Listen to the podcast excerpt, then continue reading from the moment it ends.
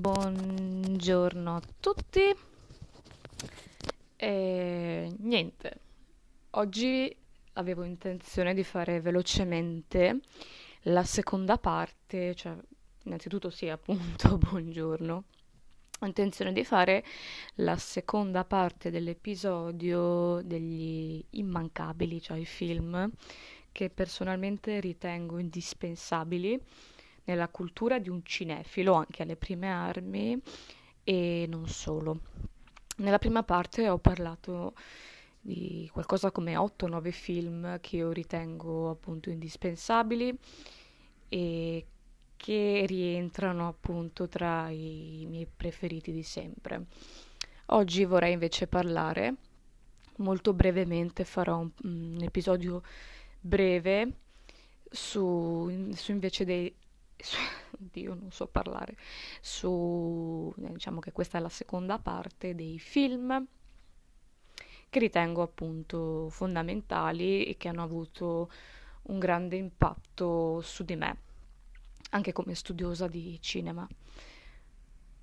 L'altra volta ci eravamo lasciati con una citazione al padrino, film di cui appunto faccio un breve accenno, si tratta cioè, trilogia di cui faccio un breve accenno, che rientra tra i miei gangster movie preferiti, che appunto è l'ascesa e la discesa di tal Michael Corleone, interpretato da Al Pacino, ehm, che appunto figlio, eh, diciamo, delfino del, di, del signor Corleone, interpretato da, da Marlon Brando, appunto diventerà l'erede successore nonostante gli altri figli e costruirà il suo impero a suon di eh, diciamo omicidi a suon di montaggi alternati. Ricordo perché parlo di montaggio, alter- montaggio alternato? Perché chi ha visto il padrino parte 1 si ricorderà appunto la scena del battesimo la scena del battesimo appunto dove gli scagnozzi di Michael faranno una vera e propria esecuzione e mentre si altern- alterneranno le scene del, del battesimo insomma. Questo per dirvi che se siete appassionati del genere io ve lo straconsiglio. E lo ritengo uno dei film appunto una delle trilogie migliori di Coppola nonostante Apocalypse Now che per carità, carità è un film bellissimo sulla guerra del Vietnam, però ehm, con delle scelte discutibili. Ecco, per esempio, per esempio, pochi sapranno che nella scena del sacrificio del bue, a noi, quella scena è vera. Non so se Coppola avesse o ha tuttora il fetish degli animali decapitati, perché ricordiamo che nel padrino la scena della testa del cavallo sul letto, ecco, Forse qualcuno non lo sa, ma il, la testa del cavallo è vera, purtroppo, ed è stata prelevata da un'azienda che produceva cibo per cani. Quindi sì, la, la reazione dell'attore che vedete nel video, cioè nel film, è vera. Posso assicurarlo. Ma chiudendo il capitolo Padrino, di cui avremo tante cose da dire sul Padrino parte 3, tralasciando il fatto che è una mera operazione commerciale e che il povero Puzzo, eh, Mario Puso, Puso, sì, che è il, lo scrittore del libro, cioè lo scrittore appunto dell'opera, si rivolterebbe dalla tomba, però lasciamo stare. Lì vediamo appunto la discesa finale del personaggio di Michael Corleone. E niente, togliendo, appunto chiudendo, concludendo la, il contesto, insomma, insomma, il discorso sul padrino, cito altri film, faccio proprio un accenno breve, brevissimo, su altri film che ritengo indispensabili. Dal punto di vista fantascientifico, consiglio assolutamente 2001 di Sé nello spazio, c'è chi ha anche il coraggio di dire che Interstellar di Nolan sia il 2001 di sé dello spazio, nello spazio dei giorni nostri, ma lasciamo stare che forse è meglio. È un film che non è per tutti, nel senso che come Arancia Meccanica è complesso, può risultare molto noioso, molto lungo. Invece io trovo che sia squisitamente brillante, sia squisitamente metaforico e veramente ci sono delle scene che molti di voi ricorderanno, chi ha visto il film, ricordiamo quello che possiamo dire una metafora alla società. Le scimmie che appunto questi, questi primati, ominidi, cioè, ominidi diciamo, primati ominidi, che mh, mm, vedono questo parallelepipedo. E che cos'è questo parallelepipedo? Questo parallelepipedo non è altro che la, so- la metafora, all'oggetto, quindi rimangono affascinate da questo oggetto. Quindi da parte di Kubrick potrebbe essere una critica sociale al, potremmo dire, capitalismo.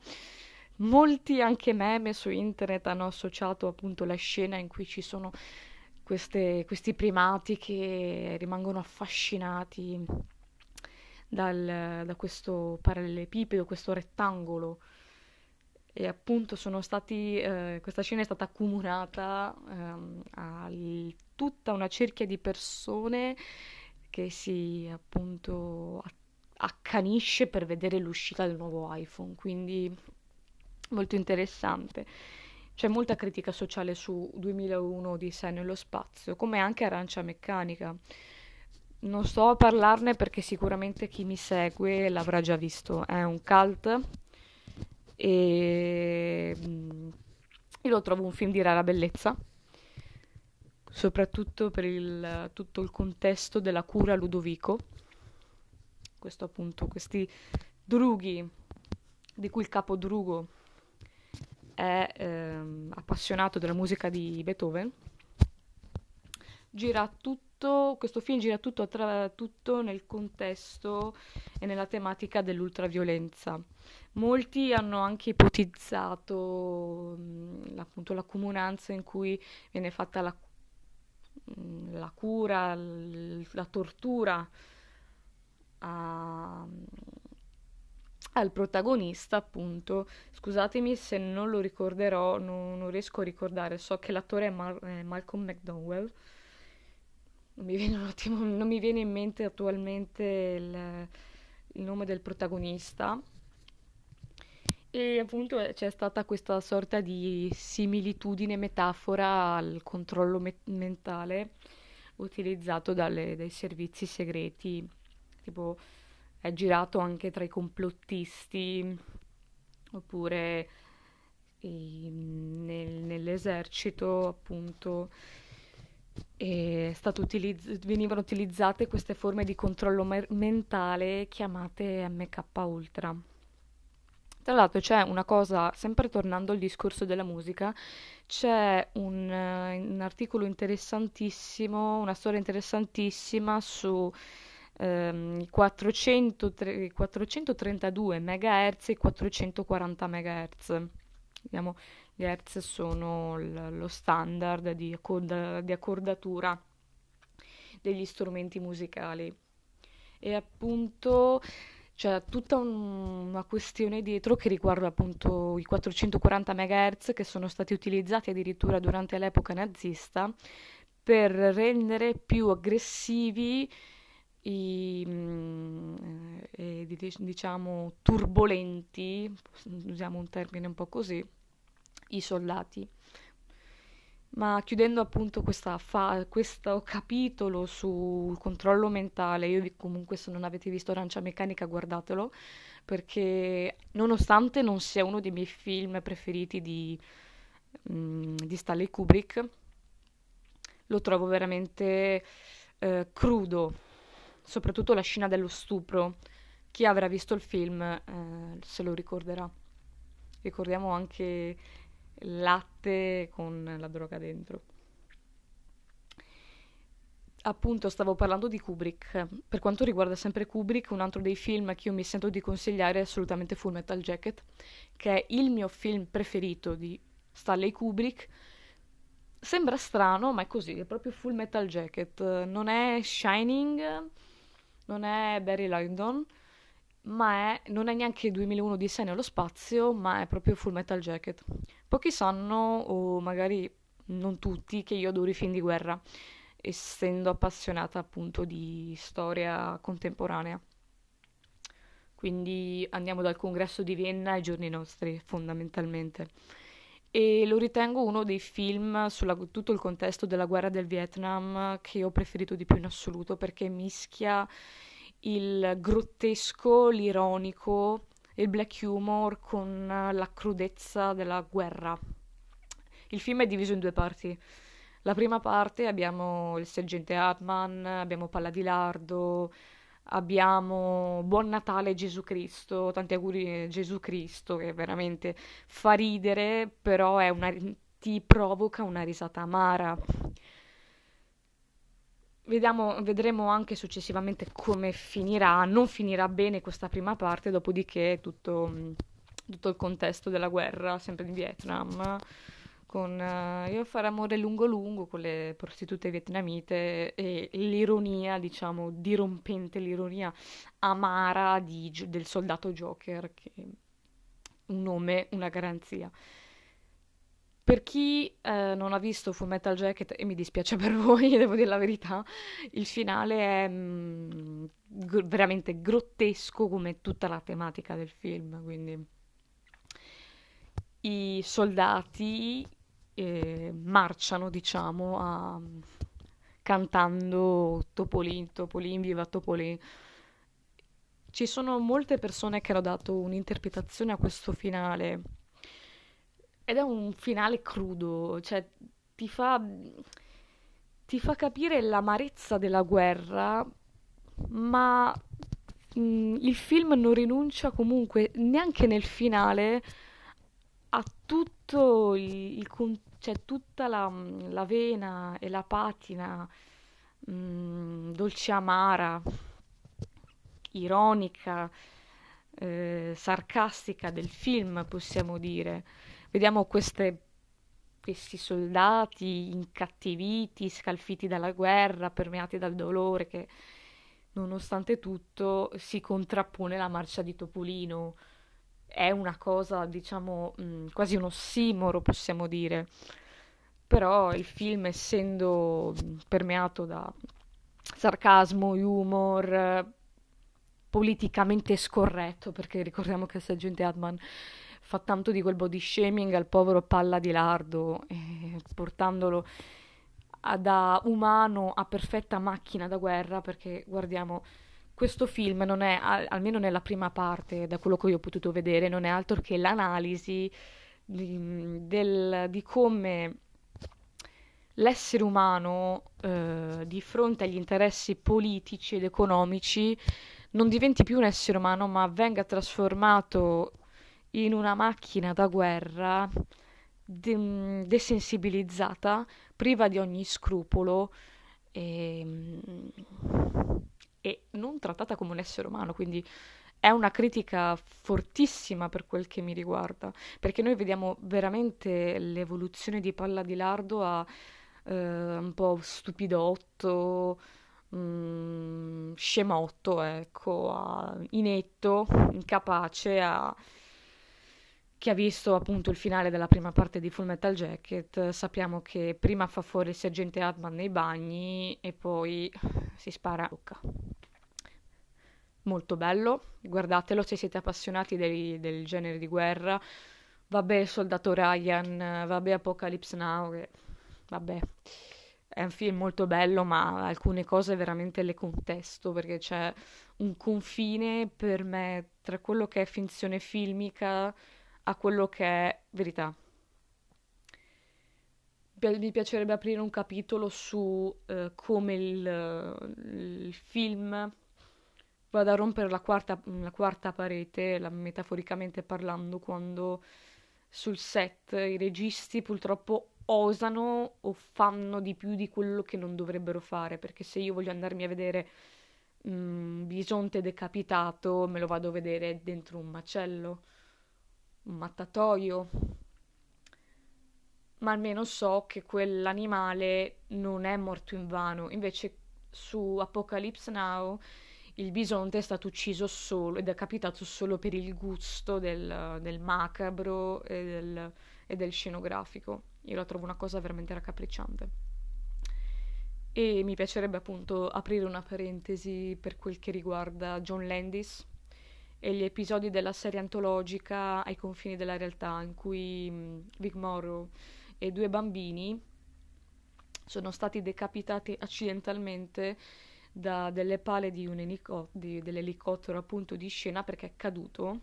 Tra l'altro le riprese erano state condotte a un orario in cui questi due bambini non potevano recitare perché era ben oltre la mezzanotte. Praticamente, fondamentalmente, John Landis ha fatto.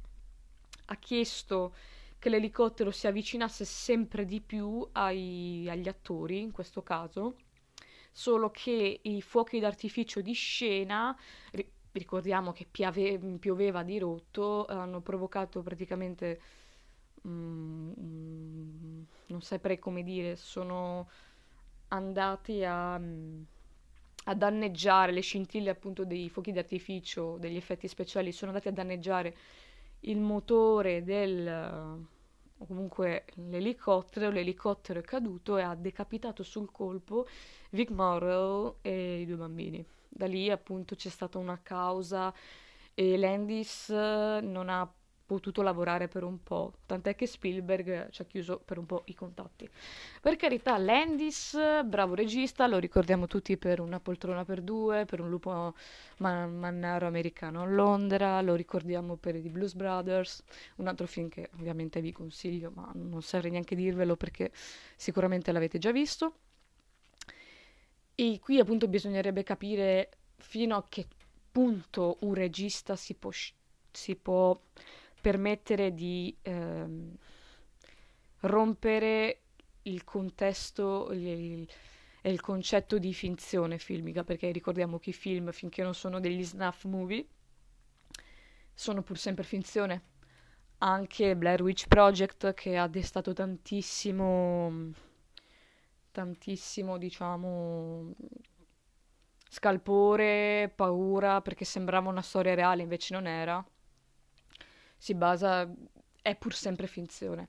Ma passando comunque, andando velocemente, un altro è Trainspotting, film famosissimo, romanzo famosissimo, mm, che appunto si divide tra spotting e porno, che ho letto tutti e due, oltre ad essere il Vine Welsh, uno dei miei scrittori preferiti perché ha un modo di scrivere scorrevolissimo, un po' sgrammaticato, però eh, veramente godibile. Irvine Wesh è veramente uno dei, degli scrittori, io veramente vi consiglio di leggere Trainspotting e anche, oltre, vabbè, la, la vita sessuale delle gemelle siamesi, uno, lo spin-off su Francis Bagby, che è l'artista del cortello, romanzo che ho divorato in una settimana, bellissimo, cioè ti spiega cosa fa mm, Francis Bagby, che è uno dei protagonisti appunto di Trainspotting, su cosa fa... Mh, mm, su che va a vivere. Cioè, eh sì, è uno spin-off, è concentrato principalmente su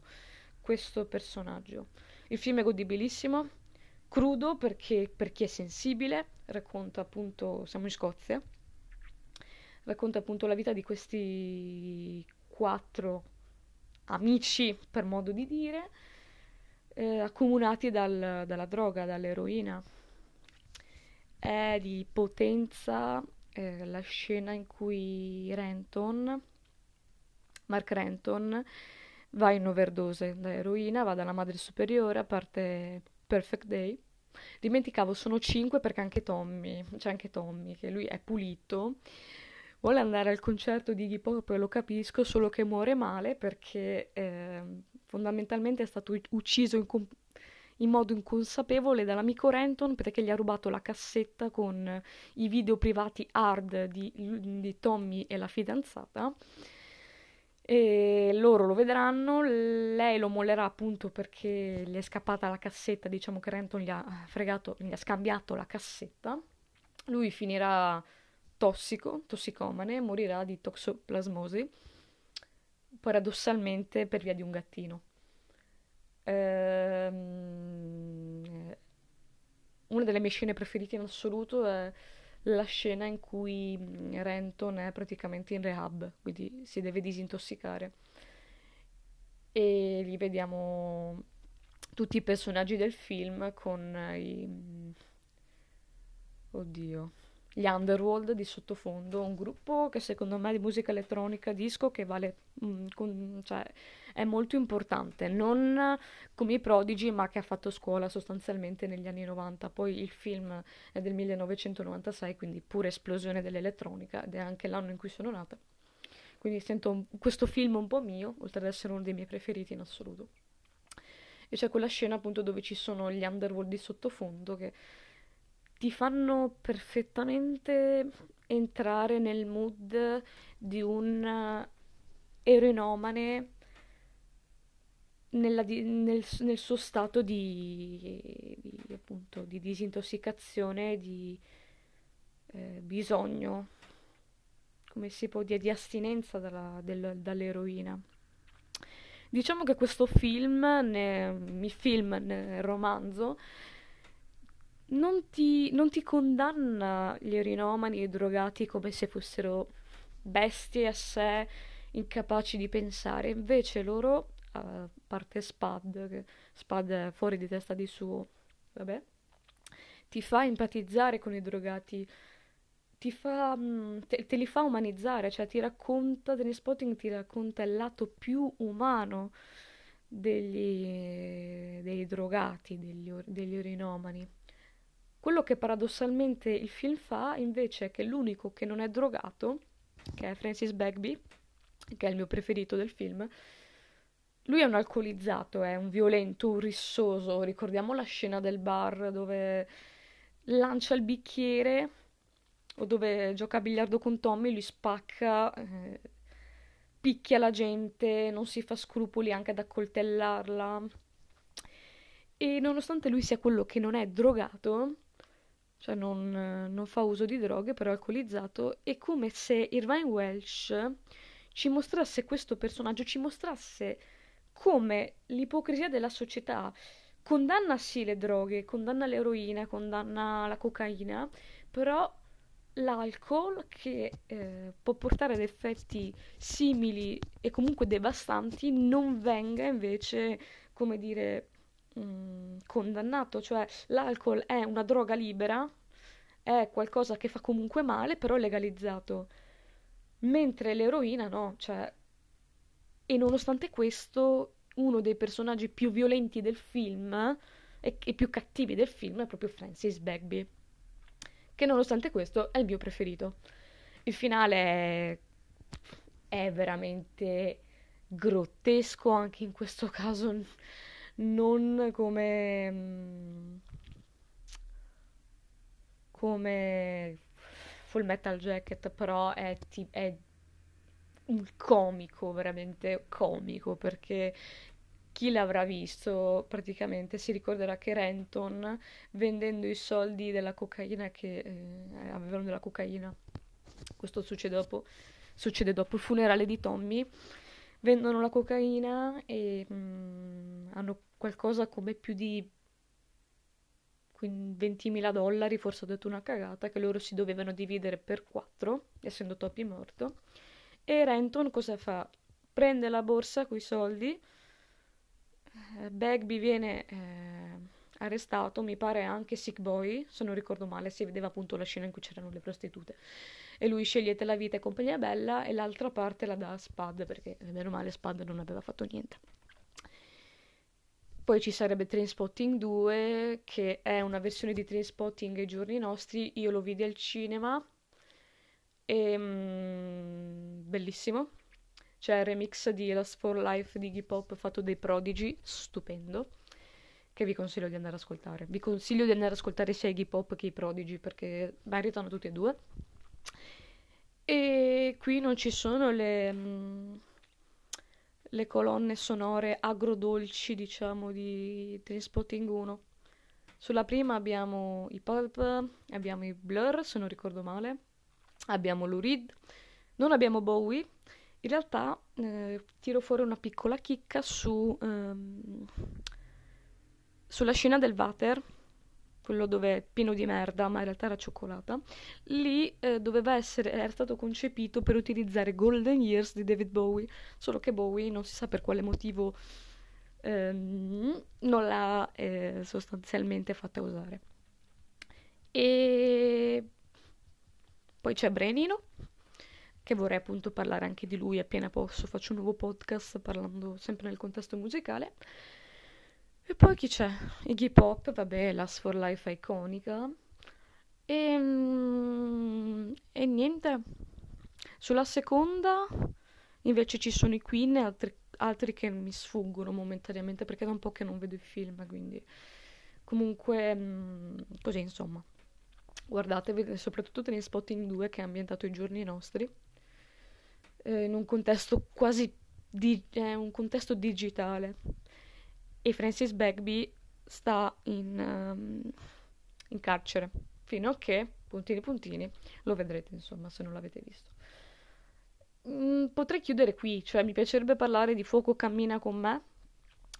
Scarface ne ho già parlato, insomma, l'ascesa e la discesa di Tony Montana che diventa un personaggio shakespeariano. Io l'ho paragonato tantissimo, oh, ho fatto anche un'analisi su Scarface l'ho paragonato tantissimo al personaggio di Amleto e di Macbeth.